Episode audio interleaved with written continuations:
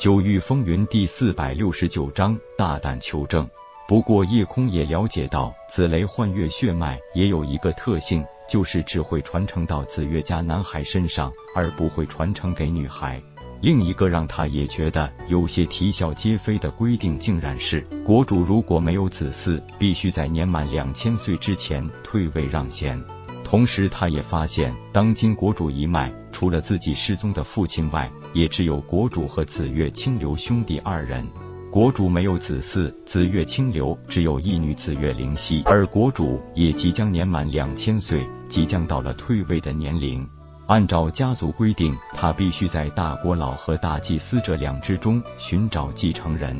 这样也就等于发现了一条线索，谋害国主的难度远比对国师一家下手大得多。如果国师之子遇害，那就等于国主没有了直系的继承人，自然要顺推到紫月英奇或是紫月童那一脉了。所以，当年叶西国师傅一事，幕后主谋应该是最希望国主紫月清风本支没有继承人的一个。那最大的嫌疑人也自然是紫月英奇和紫月童这两只。当然，夜空没有排除东方和西门两家也有共谋的可能。而且，他也相信国主紫月清风以及商会会长紫月清流都不是糊涂人，也应该早已洞悉这一切，不过是碍于某些原因没有继续深究，或是没有找到具体的实证而已。主人不打算直接进宫面见国主。夜空道：“天老的意思我也想过，不过总觉得现在还不是时候。我隐隐约约感觉到。”国主不继续深究，应该是在忌惮着什么。如果我此刻贸然进谏，一旦走漏了消息，恐怕会让那幕后之人狗急跳墙。问天道，主人的顾虑是没有错，但是早一些让国主知道你的身份，也未必是一件坏事。只要把这件事进行的极为隐蔽，不让任何人知道，也就是了。夜空摇头道：“我现在谁都不相信，甚至我都觉得国主身边就有那幕后之人的眼线。那主人又急于寻找突破的方法，这件事还成两难的了。”笑道：“反正我还有混沌果这一个底牌，实在不行就直接服用混沌果，一样可以进行突破。只是在没有突破契机的情况下服用，会影响混沌必杀的威力而已。”问天道：“咱们可都知道。”这混沌必杀将是主人日后最强的手段，还是慎重一些好。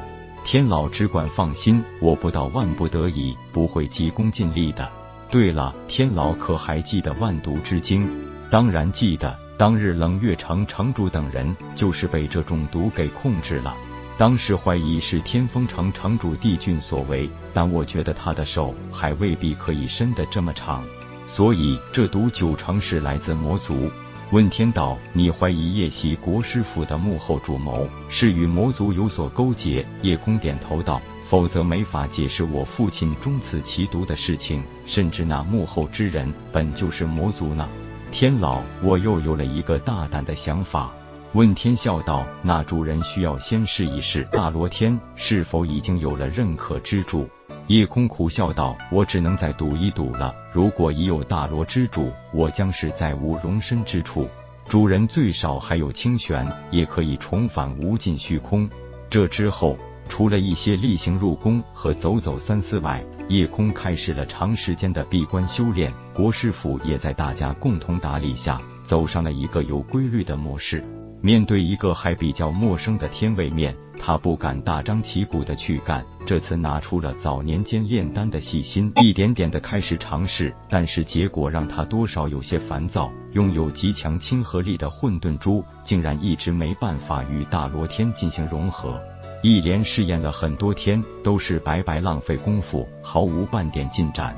不过这期间也有好消息传来，玄晶分身在无尽虚空领域突破了，顺利进阶归真境初期。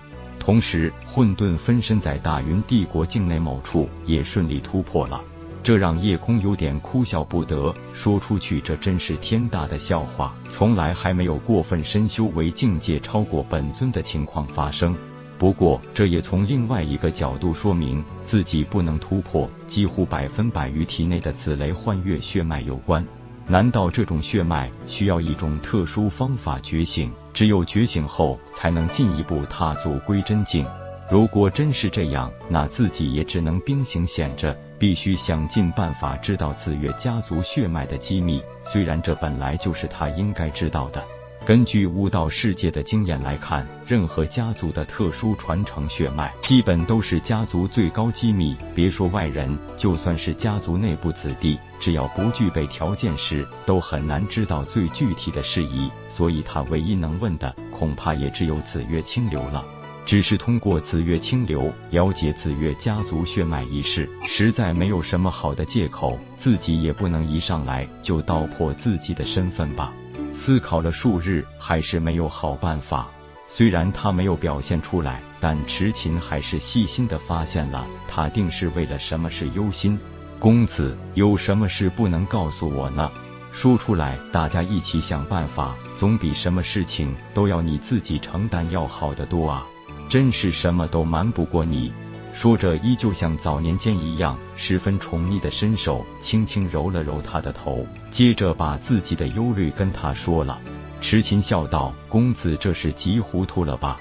想找个合适的理由去见紫月会长，其实很简单，你完全可以先从紫月灵犀身上下手啊。”夜空忽然苦着脸道：“我怎么听着你这话有些别扭？”池琴道：“我知道你们是姐弟关系，所以才这么说的呀。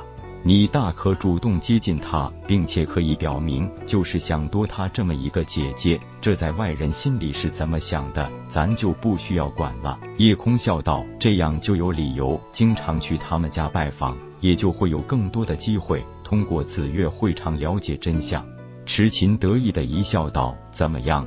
痴琴的办法不错吧？夜空道：“没错，还是我家痴琴最聪明了。方法不错，不过我还是要好好想一想，怎么样才能让灵犀姐接受我呢？”